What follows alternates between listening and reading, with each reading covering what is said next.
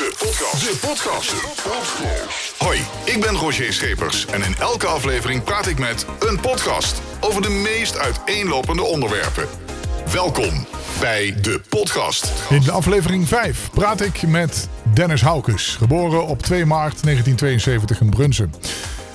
Hij is uitvaartverzorger bij Monuta op dit moment. Dennis, welkom. Dankjewel. Leuk dat je mijn podcast wil zijn. Laten we eerst even terug naar het begin gaan. Wie is Dennis Houkes? Uit wat voor gezin kom jij? Nou ja, gewoon uit een normaal gezin. Ik heb ouders en een broer en opgegroeid zeg maar in Brunssum. Oké. En wat heb je voor een jeugd gehad? Onbezonnen jeugd? Ja, eigenlijk wel. Ik ben opgegroeid tot mijn 10e, 11e jaar op de Rolzegaard in Brunssum, een arbeiderswijk. En van daaruit zijn we verhuisd naar Schuttersveld, een andere arbeiderswijk waar mijn vader oorspronkelijk vandaan kwam. Ja. Mm-hmm. Vroeger al weten wat je wilde worden? Ja, buurman. Ja sorry. Buurman, ja, daar ben je in geslaagd. Ja, daar ben ik zeker in geslaagd. Ja. Maar dat waren mijn humoristische ambities. Van laat ik vooral buurman worden. Maar er zit natuurlijk wel iets achter, José. Buurman worden. Vertel eens. Nou ja, kijk, om buurman te worden heb je natuurlijk wel... buren nodig. Ja, buren nodig. maar je hebt ook zeg maar iets nodig... om iets in huis te kunnen bewonen. Hè? Dus je moet wel iets doen, zeg maar, voor de kost. Ja. Op die manier bedoel je. Ja, precies. Ja, maar, ik snap je. Ja. Ja. Maar dus eigenlijk een beetje onbezonnen. En ik zie het wel. Er was niet duidelijk iets wat je wilde doen, wilde gaan worden. Nee, ik ben wel van in mijn jeugd, in mijn aanbouw op de lagere school... ging ik heel veel om met kinderen, zeg maar... waarvan de ouders winkels hadden. Dus al heel snel... had ik zeg maar ook die ambitie om ondernemer te worden. Dat heb ik ook min of meer wel gedaan. Ja. En ondernemer dan in wat? Want nu werk je voor Monuta bijvoorbeeld. Ja. Maar je doet daarnaast ook nog zaken. Ja, daarnaast ben ik nog zelfstandig ondernemer. Ben ik nog familiemediator. Dus help ik mensen zeg maar, met echtscheidingen en familieconflicten. Oké. Interessant. Ja. En jouw eigen gezin? Getrouwd? Verloofd? Ja, ik ben getrouwd met Patricia al een paar jaar. Wij vergeten altijd hoe lang dat is. En 2 kindjes. Eentje van 30 en eentje van 10. Oké. Lekker leeftijdsverschil. Behoorlijk leeftijdsverschil, ja. Nee, de oudste die is zeg maar van mijn vrouw. En die is 30, die woont buitenshuis uiteraard. En die heeft een vriendinnetje. Dus Delano is dat. En de jongste die is 10, die is van ons. En die woont ook nog uiteraard thuis. Ja, oké. Die woont thuis. Ja. We mogen hem niet de groeten doen, dus laten we dat vooral niet doen. Dat wilde hij niet hebben, heb je maar verteld. Dat heeft hij me expliciet genoemd dat niet mag. Ja. Nee, dus dat doen we niet. Nee. Gaan we dat ook verder niet doen. Nee. Eigen ondernemer, mediator, daarnaast uitvaartverzorger. En ik dacht, misschien is het goed om over dat onderwerp eens even door te praten. We hebben allemaal, of we willen of niet, ermee te maken. De dood, het einde, het afscheid. Jij als uitvaartverzorger gaat crematies en begrafenissen voor. Je spreekt met mensen af. Je gaat alles regelen met nabestaanden. Wat is er zo mooi aan dit beroep? Ja, de dankbaarheid van families. Het is gewoon een beroep waarbij je echt direct respons krijgt van families. En waarbij je gewoon... Ja, de dankbaarheid is echt gewoon groot. Ja, dus je helpt mensen in hun moeilijkste momenten in hun leven vaak. En dat kunnen ze waarderen als je je best voor hen doet. En dat is toch wel wat de meeste uitvaartverzorgers toch wel doen. Hè? Ja. Hoe ben je daar eigenlijk terechtgekomen? Je vertelde net een beetje over vroeger, buurman, gekscherend natuurlijk. Ja. Je wilde ondernemer worden. Maar hoe ben je dan uiteindelijk toch begrafenis of uitvaartverzorger geworden? Nou, eigenlijk vanaf de school, zeg maar. Vanaf mijn schooltijd ben ik inderdaad het commerciële vak ingerold. Detailhandel heb ik heel lang ingewerkt. En toen ik daarmee gestopt ben, ben ik zelfstandig ondernemer geworden. Heb me omgeschoold tot mediator, tot familiemediator. En eigenlijk vanuit dat vak zitten er heel veel raakvlakken eigenlijk met de uitvaartbranche. Dus van daaruit ben je eigenlijk uitvaartverzorger geworden. Klopt, ja. En mediator ben je nog steeds. Maar op een lager pitje. Hè. Dus, ik wil zeggen, is dat te combineren dan? Ja, dat is lastig te combineren. In die zin van, als je dat heel veel zou doen, dan gaat dat niet. Maar als je een paar zaken per jaar doet, dan is het heel mooi. En ook heel dankbaar, zeg maar, om families bij te mogen staan bij een scheiding. Dat klinkt misschien raar, hè? Dat mooi is. Maar vaak zijn er kinderen bij betrokken. En dan help je toch, zeg maar, om de ouders... het opstellen van een ouderschapsplan goed vorm te geven, waardoor de kinderen weer gewoon een goede toekomst tegemoet gaan. En de ouders ook, los van elkaar. Het zijn twee totaal verschillende functies en toch is het heel veel met mensen bezig zijn. Ben jij mensenmens? Dat zou je dan wel mogen stellen, toch? Ja, anders kan dat niet echt, denk ik. Hè? Anders wordt het lastig inderdaad. Ja. Ja.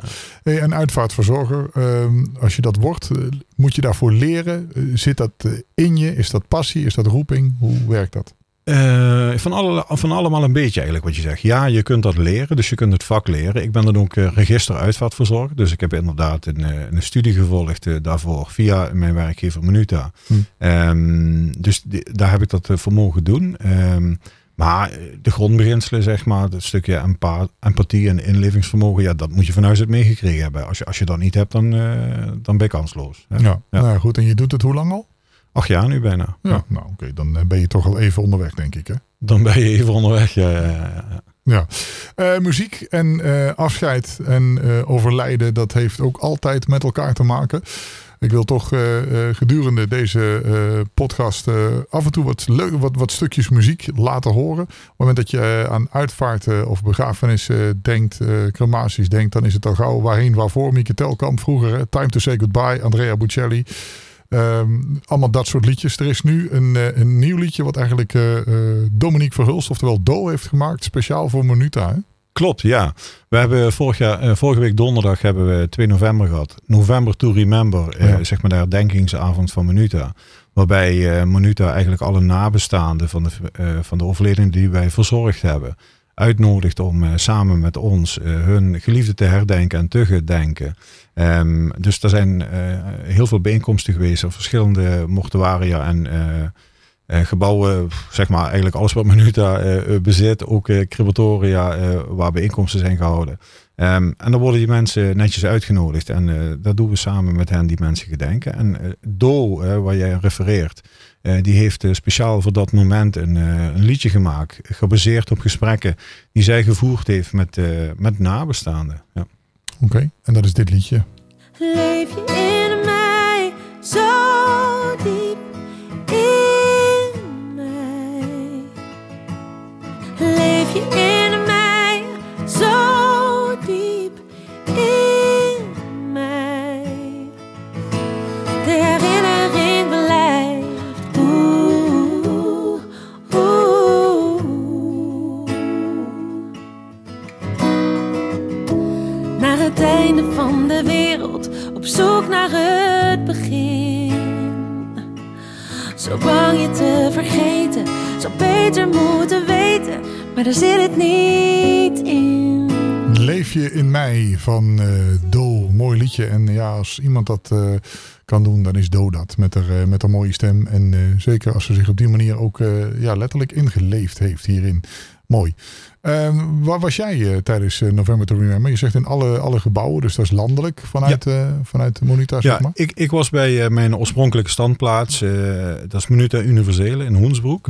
En daar heb ik samen met co-host Rolf heb ik de avond ben ik voorgegaan, zeg maar. Dus heb ik als spreker opgetreden.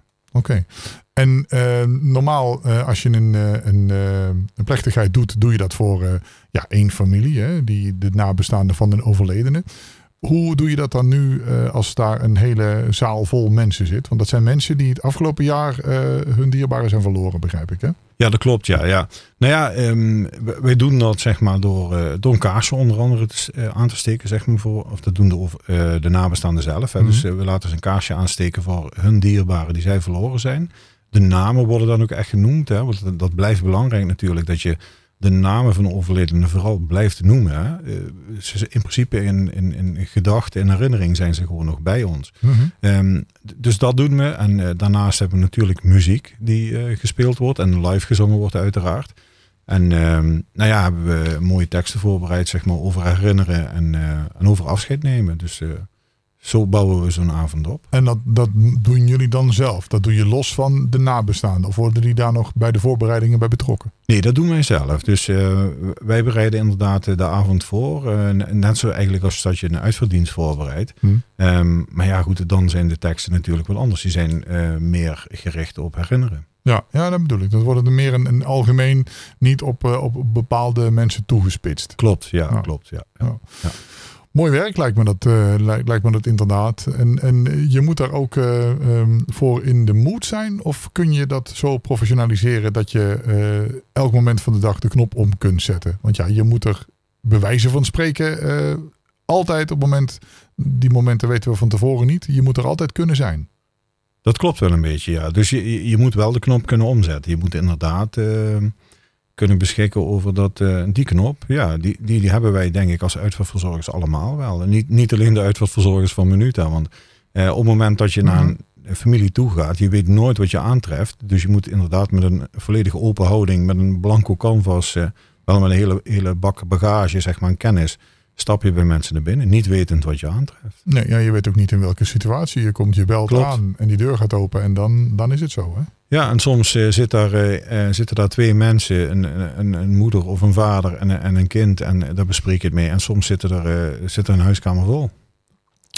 Wat zijn, als je terugkijkt in die 8 jaar, wat zijn crematies, begrafenissen, uitvaarten die je zijn bijgebleven, zonder dat je in detail treedt natuurlijk?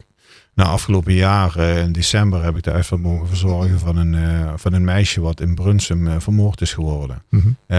Wat een hele grote uitvaart was en wat ook wel heel veel impact heeft. Het was vlak voor de feestdagen, het is landelijk het nieuws geweest. Dan heb je 1500 mensen op een uitvaart op een externe locatie. Ja, dat raakt je wel. Ja. Kleine kinderen, hoe oud was dat meisje, zei je? 14. 14, ja, moet je kijken, ja. Heftig. Natuurlijk zijn bij uitvaarten, het ligt eraan als het bekende mensen zijn, is er vaak ook heel veel pers en media bij. Heb je dat ook meegemaakt? Nee, want we hebben bij Monuta een expertteam, zoals dat heet. En bij bekende mensen, waar ook veel pers wordt verwacht of media wordt verwacht, worden zij ingeschakeld. Dus we hebben daar echt specialisten voor. Maar dat kun je aan hun overlaten. Hoef je niet mee bezig te houden. Klopt. Zoals de uitvaarten van Koninklijk Huis. Die worden door Monuta uitgevoerd. En bekendere mensen. Laatste recente voorbeeld. Wat ik in ieder geval weet. Peter R. de Vries bijvoorbeeld. Die uitvaart is door Monuta gedaan. Ja. Ja. En hebben jullie het dan, want dat is natuurlijk een grote organisatie. Hè? Dat lijkt hier nou een beetje een reclame voor Monuta. Dat is natuurlijk niet helemaal zo. Ik wilde eigenlijk gewoon eens over het onderwerp praten. Ja. Omdat dit iets is wat ons allemaal natuurlijk aangaat. Maar wordt er dan, omdat het zo groot is, hebben jullie daar dan ook contact over met de mensen die dat bijvoorbeeld gedaan hebben? Van nou joh, dat was heel bijzonder of dat was apart. Wordt dat uitgewisseld? Ja, eigenlijk wel. Kijk, de afdeling die dat verzorgt, die mensen die zitten in Apeldoorn op het hoofdkantoor. Dus daar heb je in principe niet zo heel veel contact mee. Die kun je wel inschakelen op het moment dat nodig is. Hè? Dus op het moment dat een grote uitvaart nadert, dan kun je bij hen zeg maar de kennis ophalen. Of hen vragen over je schouder mee te kijken. Maar vooral ook managers en dergelijke. Een lid van het expertteam bijvoorbeeld, die zit ook gewoon onder onze uitvaartverzorgers. Met hen heb je het er wel eens over, uiteraard. Ja, ja, maar zo'n beladen, nou, natuurlijk is elke uitvaart beladen, hè, want het is altijd heftig. Ik kan me indenken, als er zoiets met zoveel landelijke aandacht, dat je het daar wel eens of evalueert, of dat je collega's treft die daar wel bij waren, dat die zoiets hebben van dat daar meegemaakt en dat daar meegemaakt. Dat je dat deelt met elkaar. Ja, vanzelfsprekend deel je informatie en kennis over uitvaarten met elkaar. Niet alleen over grote uitvaarten, maar ook gewoon uitvaarten met impact. Want in principe heeft elke uitvaart impact op je. Ja.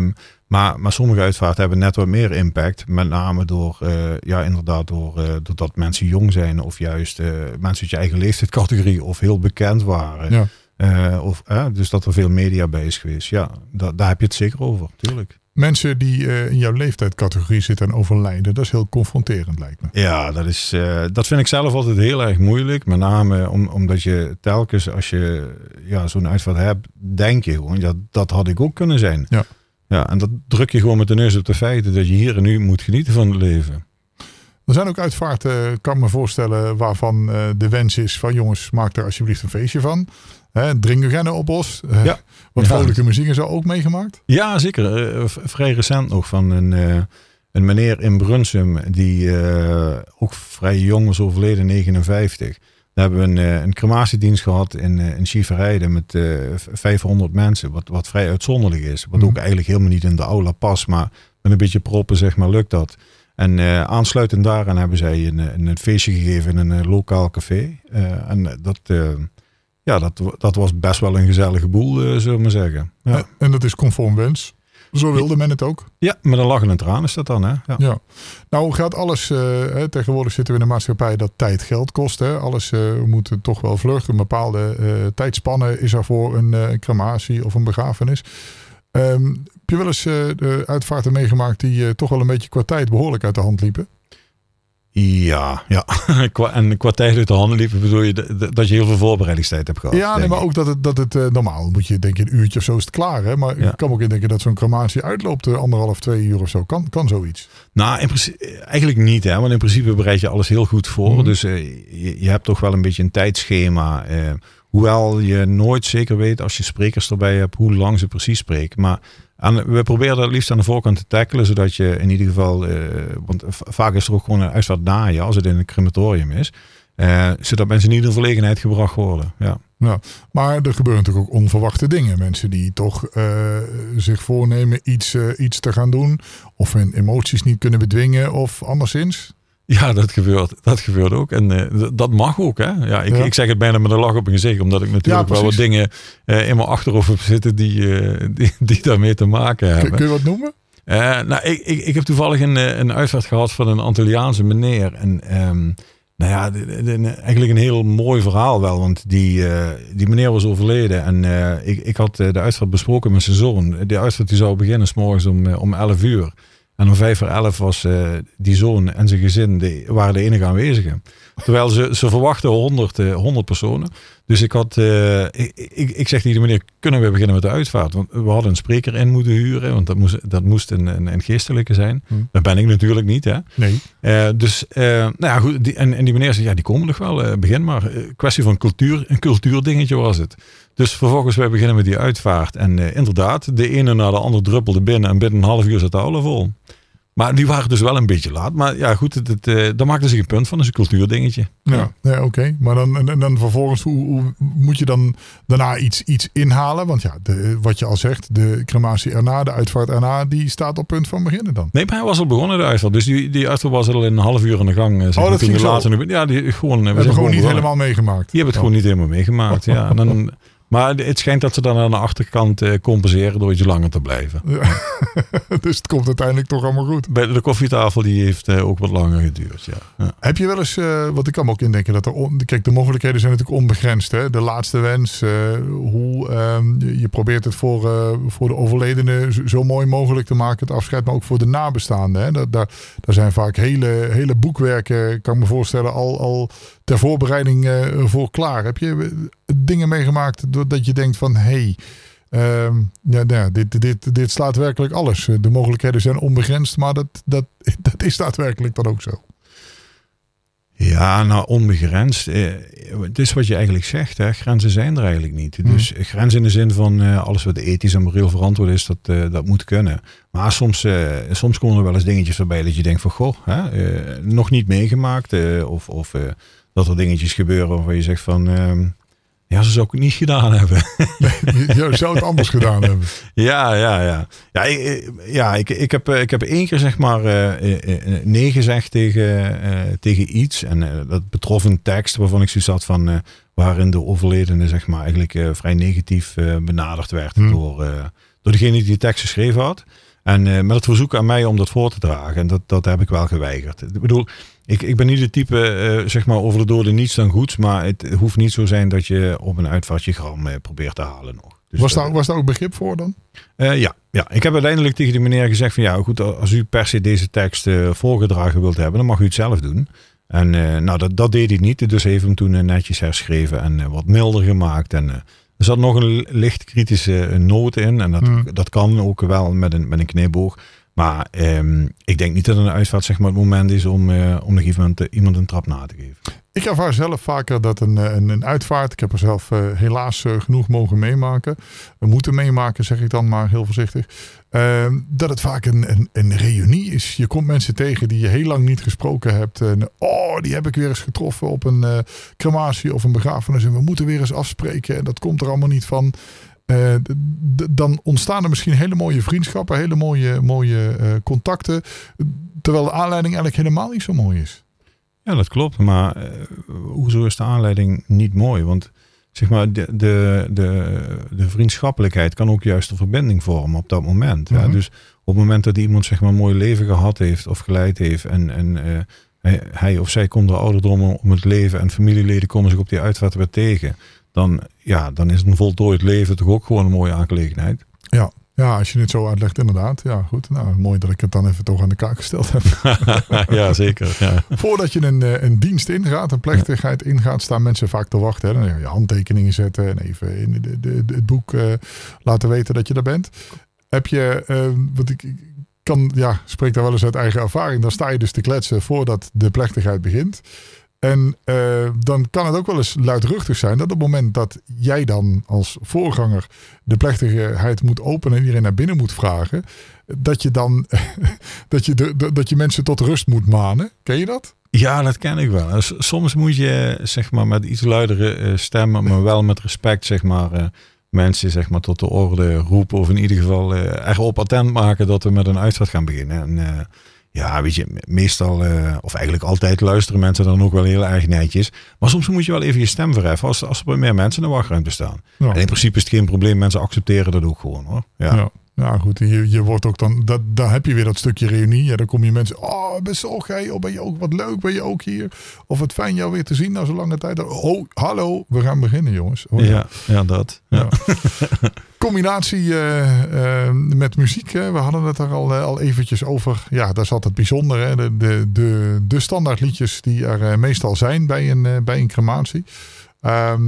De Danny Vera's met Rollercoaster. Sinds enkele jaren is dat natuurlijk een hit. Vroeger, ik noemde Mieke Telkamp al even. Andrea Bocelli, André Rieu, Frans Bauer.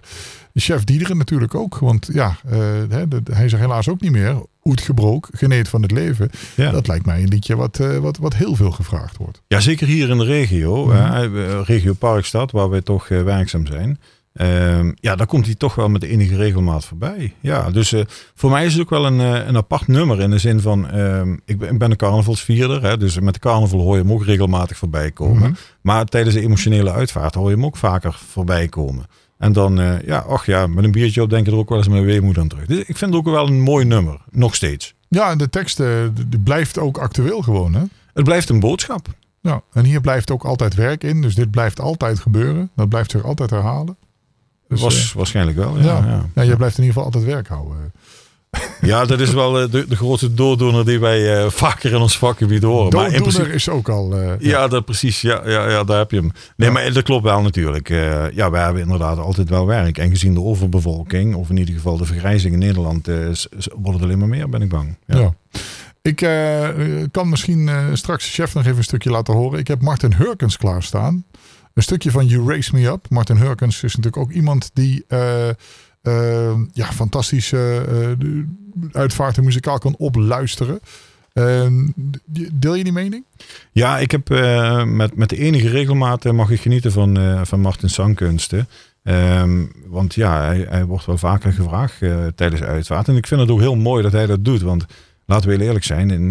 Hij zingt hele stadions vol en...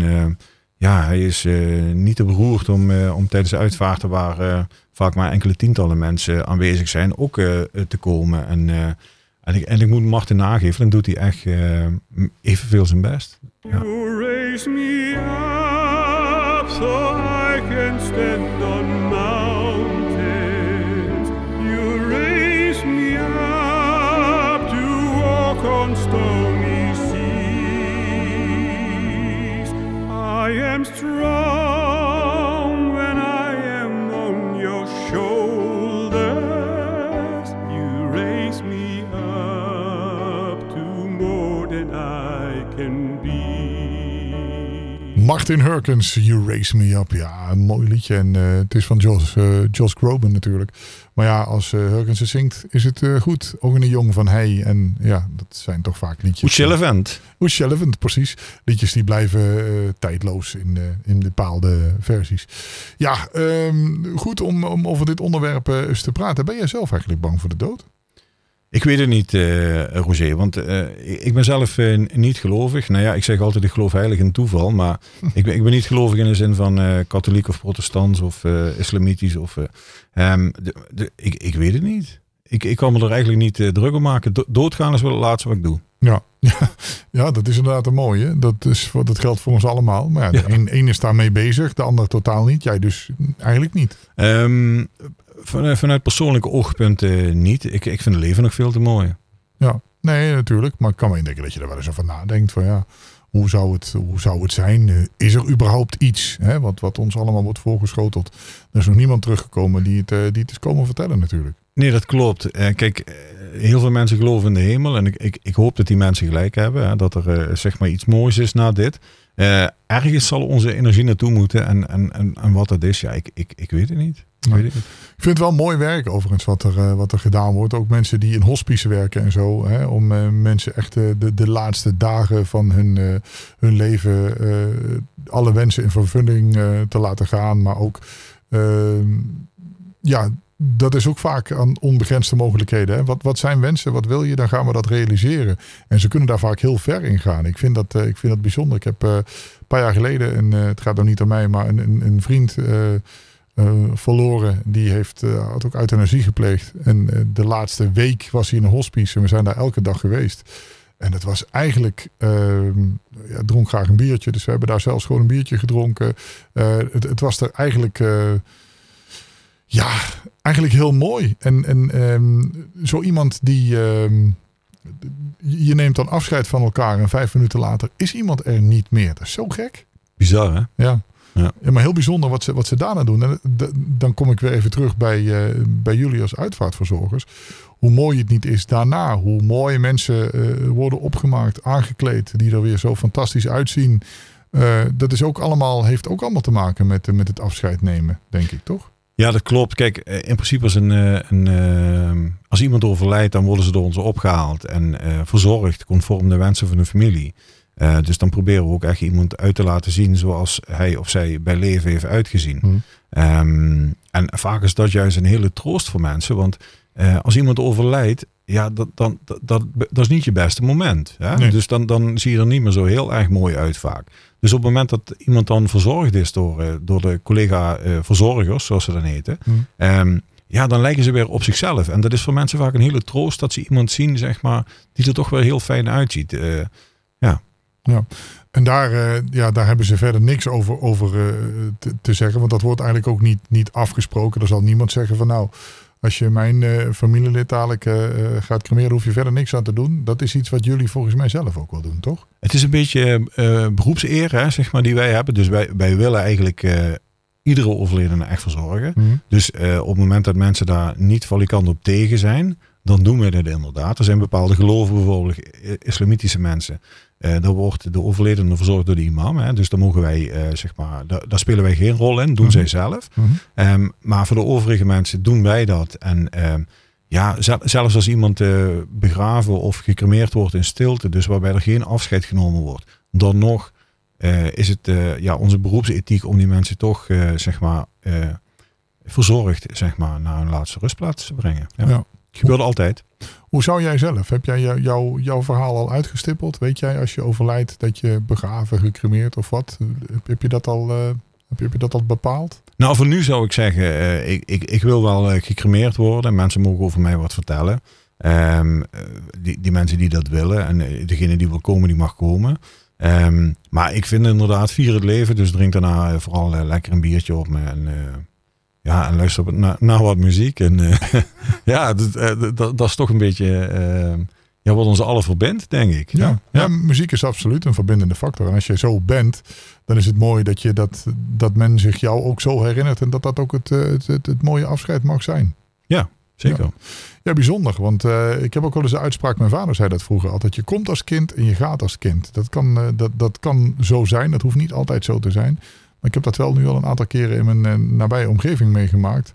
Dat inderdaad wel zo is. Herken je dat? Bedoel je dat mensen de ziekte van dementie hebben? Bijvoorbeeld. Ja. Nou, dat is altijd heel schrijnend. Ja. Ik kom inderdaad met de enige regelmaat een verzorgingshuis om een uitvaart te bespreken. En dan kom je toch vaak langs die ruimtes waar mensen met dementie dan zitten. En ik vind dat altijd heel moeilijk om te zien. Want ze zijn vaak helemaal spoorbijster en ja, weten misschien niet eens meer dat ze er zijn. Dat is wel lastig om te zien. Mensen zitten zo gevangen in zichzelf. Ja, het is gewoon ook onmenselijk. Net zoals andere ziektes ook onmenselijk zijn. En het is ook niet omkeerbaar, hè?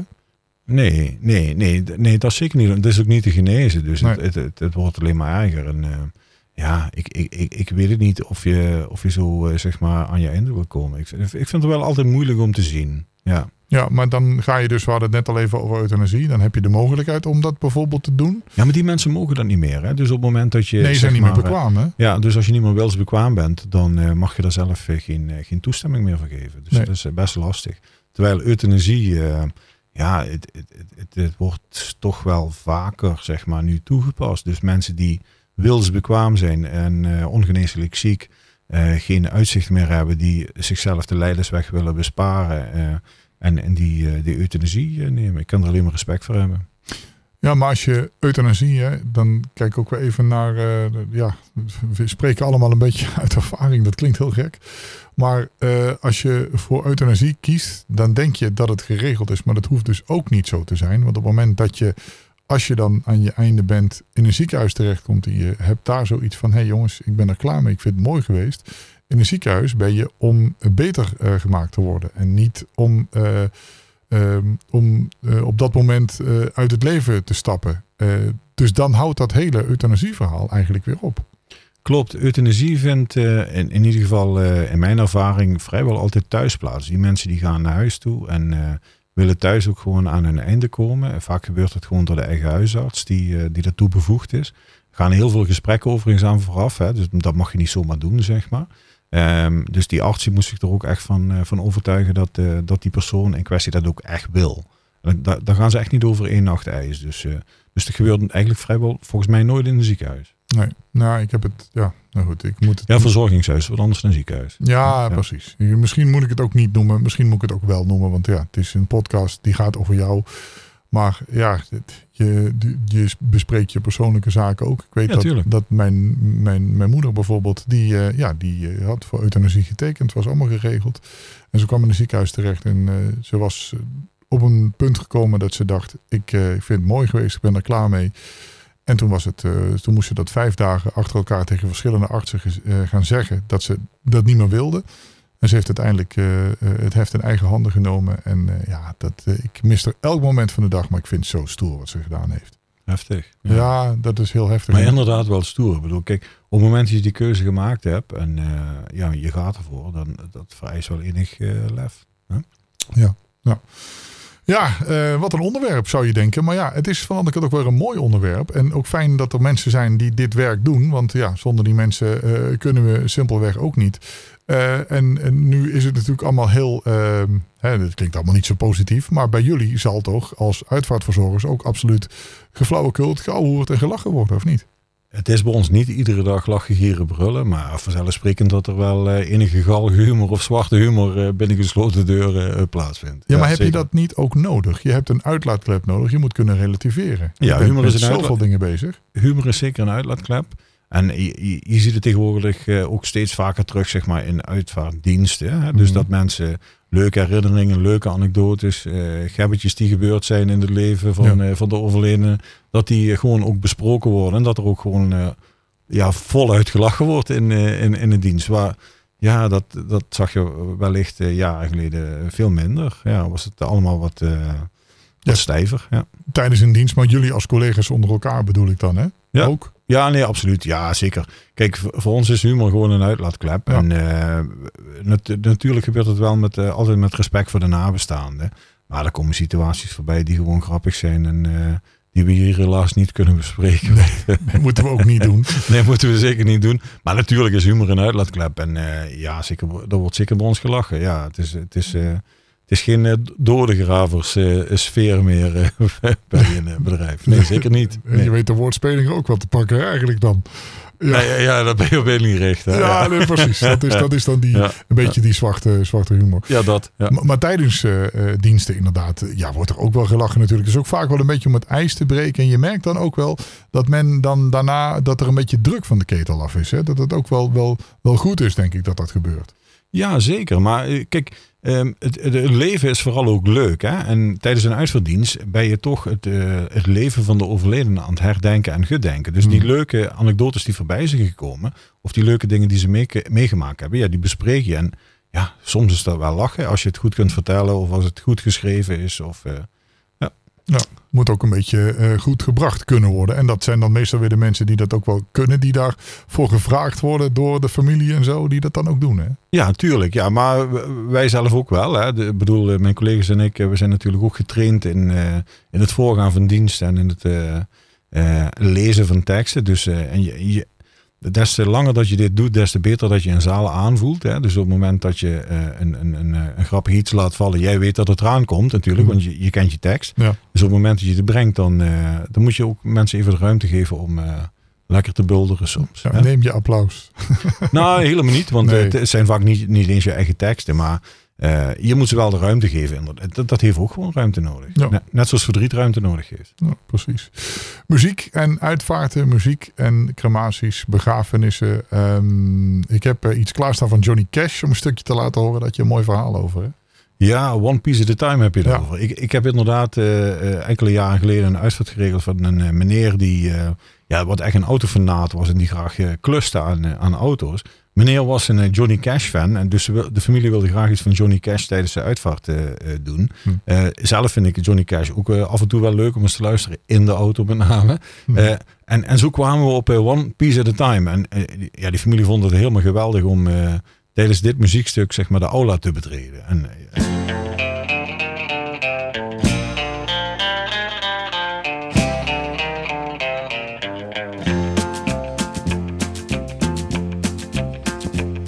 Well, I left Kentucky back in 49 and went to Detroit working on assembly line. The first year they had me putting wheels on Cadillacs.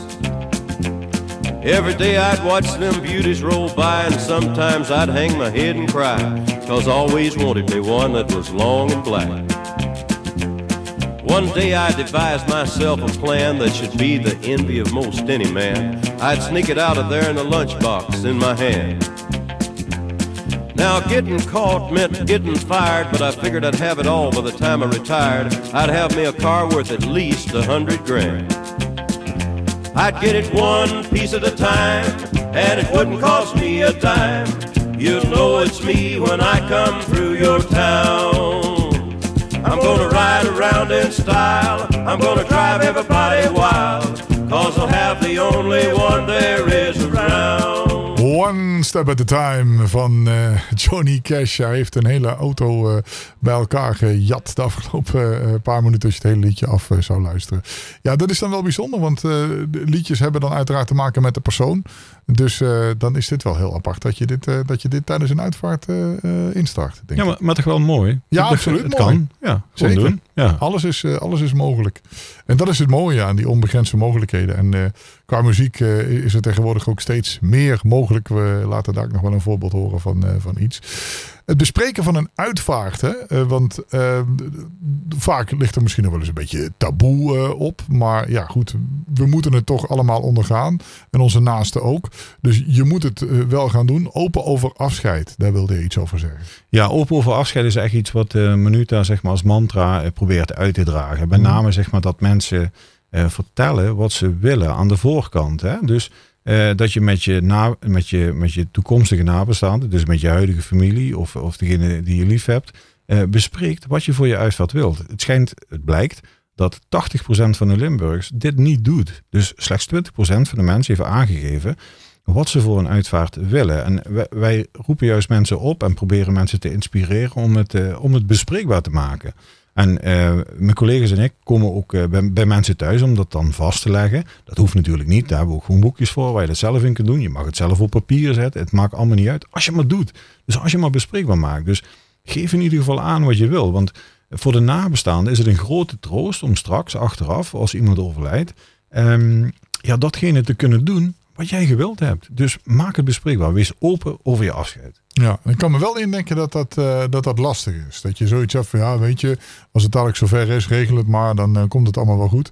Maar ja, hoe mooi is het als je dat zelf kunt regisseren, maar als ook gebeurt wat je wensen zijn. Ja, tuurlijk. Ja, maar dat is ook precies de bedoeling. Kijk, en dat is ook van simpel je muziekkeuze vastleggen kan voor nabestaanden een enorme troost zijn, maar ook straks het proces vergemakkelijken. Want hoe maak je die keuze? Hoe weet je wat iemand mooi vond? Mm-hmm. Ja, je neemt ze eigenlijk een opwerkend handen ook. Ja, ook. Ja. Als je het zo kun je het heel plat zeggen. Maar in feite is het natuurlijk dat je, zeg maar, jouw wensen, dat die gewoon gehonoreerd worden. Dat is toch heel mooi? Dat is toch een mooie gedachte? Ja, het is bijzonder dat kan. Dus eigenlijk is de oproep van, denk er zo van na. Heb het er eens over. Het is natuurlijk niet het fijnste onderwerp om het over te hebben. Maar ja, je zult het wel eens eigenlijk wel moeten doen, toch? Ja, het is niet het makkelijkste om te doen. Kijk, een mooi bruggetje daar naartoe is bijvoorbeeld... Ik heb een collega die is overleden, 3 jaar geleden. René Hel is zijn naam. En hij heeft wel heel duidelijk, zeg maar, van tevoren zijn wensen uitgesproken. En zijn lievelingsnummer bijvoorbeeld... is het nummer waarop hij afscheid genomen heeft van de mensen. Dus ook dat heeft hij geregisseerd. Dus hij heeft aangegeven... Ik wil niet dat mensen straks langs mijn kist lopen... en allemaal een handje erop leggen... en vervolgens de aula verlaten. Nee, hij wilde door... zijn collega's uitgedragen worden uit de aula en eigenlijk uitgezwaaid worden. Dus en dat tijdens zijn lievelingsliedje Highway to Hell.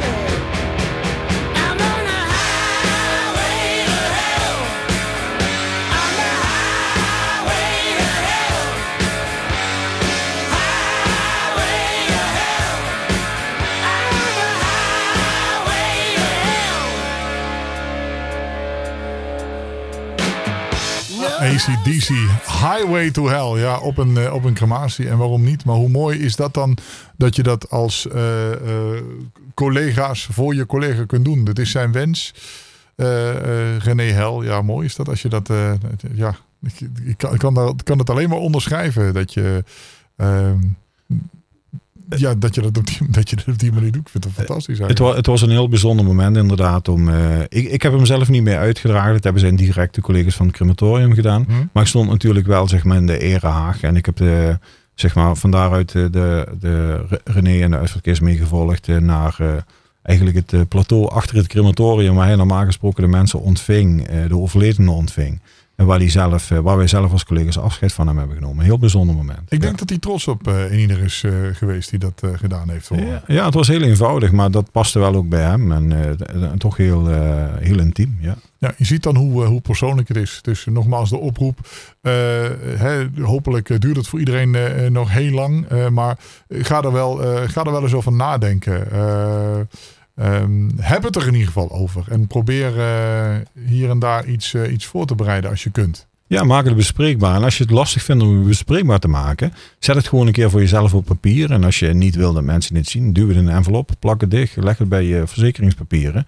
En op het moment dat het ooit zover is, dan vinden mensen het wel. En dan help je ze in ieder geval om jou te herdenken of te gedenken zoals jij het graag wilt zo hebben. Op het moment dat mensen dit nu horen en die denken van... daar zit wel iets in wat daar gezegd wordt, maar hoe ga ik dat dan doen? Kunnen zij bijvoorbeeld bij jullie daar ook hulp voor krijgen? Ja, natuurlijk. Wij hebben... nu al dan, net terwijl het niet aan de orde is, bedoel ik. Ja, nee, natuurlijk. Zeker. Ja, zeker. Juist dat is het moment. Hè? Ja. Dus wij hebben zelf uitvaartwensenboekjes die mensen kunnen opvragen. Dan kunnen ze het gewoon invullen. En als ze bij ons verzekerd zijn, dan kunnen ze het ook terugsturen, worden in een dossier bewaard. Ze krijgen er zelf een afschrift van en kunnen dan in principe, zeg maar, dat aanpassen gedurende de jaren. Maar als ze het moeilijk vinden, zeg maar, om het zelf op papier te zetten, dan ja, komen wij er ook voor langs. Hè? Dus dan komen wij op bezoek en dan bespreken wij het met z'n lekker wijd voor zoals. Ja. Beide kan. Ja. Nou, zie je. Het is mooi dat je daar ook in geholpen kunt worden. We hadden het er eerder al over. Je noemde het al, hè? Carnavaleske liedje. Iets wat in de regio heel veel gedraaid wordt tijdens crematies.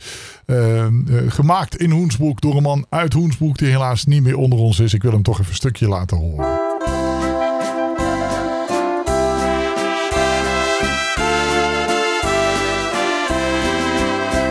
Geniet van het leven, zolang als de kind, maar spaas en plezier, du leeft toch maar eens, want straks als het te laat is, dan ruikt de spiegel van. Geniet dus van het leven. Geniet van het leven, Chef Diederen is dat. En hij mag natuurlijk niet ontbreken als we het over dit soort onderwerpen hebben. Ja, Dennis, volgens mij, maar dat kun jij alleen maar aangeven, zijn we vrijwel rond.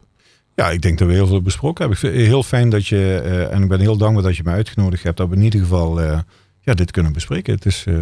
Er moet geen taboe moet er vanaf. Hè? Nee, precies. Zoals gezegd, we kwamen elkaar tegen op een crematie. Die je bij ons hebt de dienst die je voorgegaan bent. En we raakten aan de praat. En ik dacht van ja, weet je, dit is ook een onderwerp wat ons allemaal aangaat. Of je wil of niet, heb je ermee te maken, zijdelings. Maar zelf uiteindelijk in je familie en zo ook. Dus ja, waarom moeten we dat niet gewoon eens bespreekbaar maken? Dat is een beetje de aanleiding voor deze podcast geweest. Ja. Ik wil je danken voor je openheid, voor alles wat je verteld hebt. Mooie verhalen, maar ook wat het werk eigenlijk allemaal een beetje inhoudt. Heb je tips voor mensen die luisteren en denken van ja, ik weet nog niet goed wat ik met mijn toekomst wil. Kun je het aanraden? Waarom zou je uitvaartverzorger moeten worden?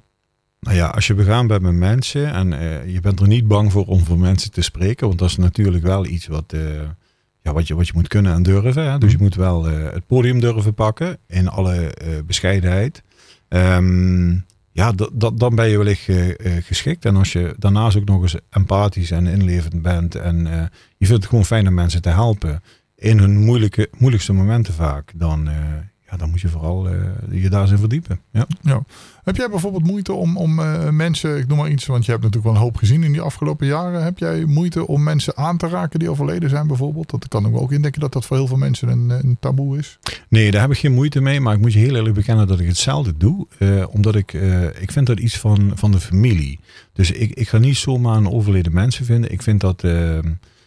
mijn collega's die de verzorging doen, hè, die moeten wel. Hè, ja. Dus die moeten overledenen verzorgen, die moeten ze netjes maken. Maar ik probeer zoveel mogelijk daar ervan af te blijven. En zeggen, ik vind dat te persoonlijk. Dus iemand aanraken die overleden is toch niet...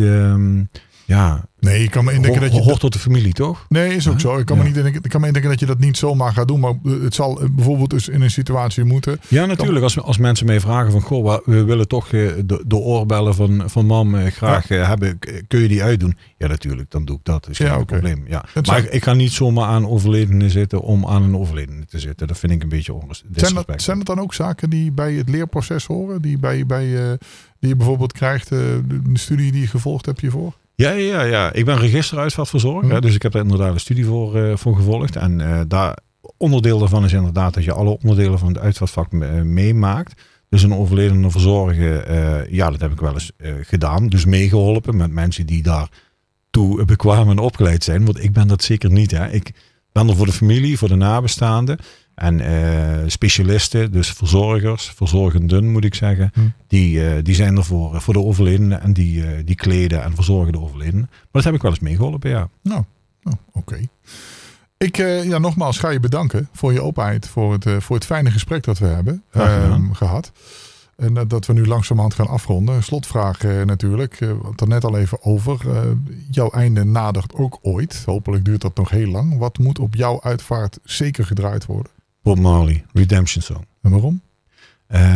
Bob Marley is een beetje een held voor mij. Ik vind dat hij mooie muziek maakt, maar ook goede teksten heeft. Ik heb ooit aan zijn graf gestaan, Mount Zion in Jamaica. Okay. En dat was wel een momentje voor mij. Dat was ook iets wat ik, een soort van bucketlist dingetje zeg maar, dat ik daar ooit geweest wilde zijn. En Redemption Song is eigenlijk een lied dat mij, ja, zolang ik me kan herinneren, mijn hele leven bij is geweest. En ik vind het nog steeds geweldig. Dennis, dankjewel. Graag gedaan.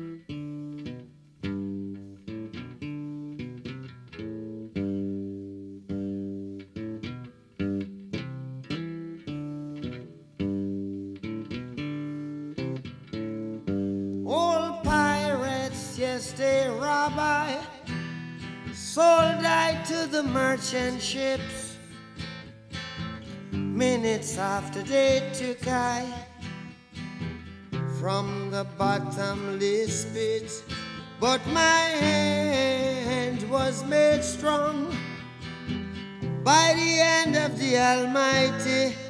We forward in this generation triumphantly. Won't you help to sing these songs of freedom?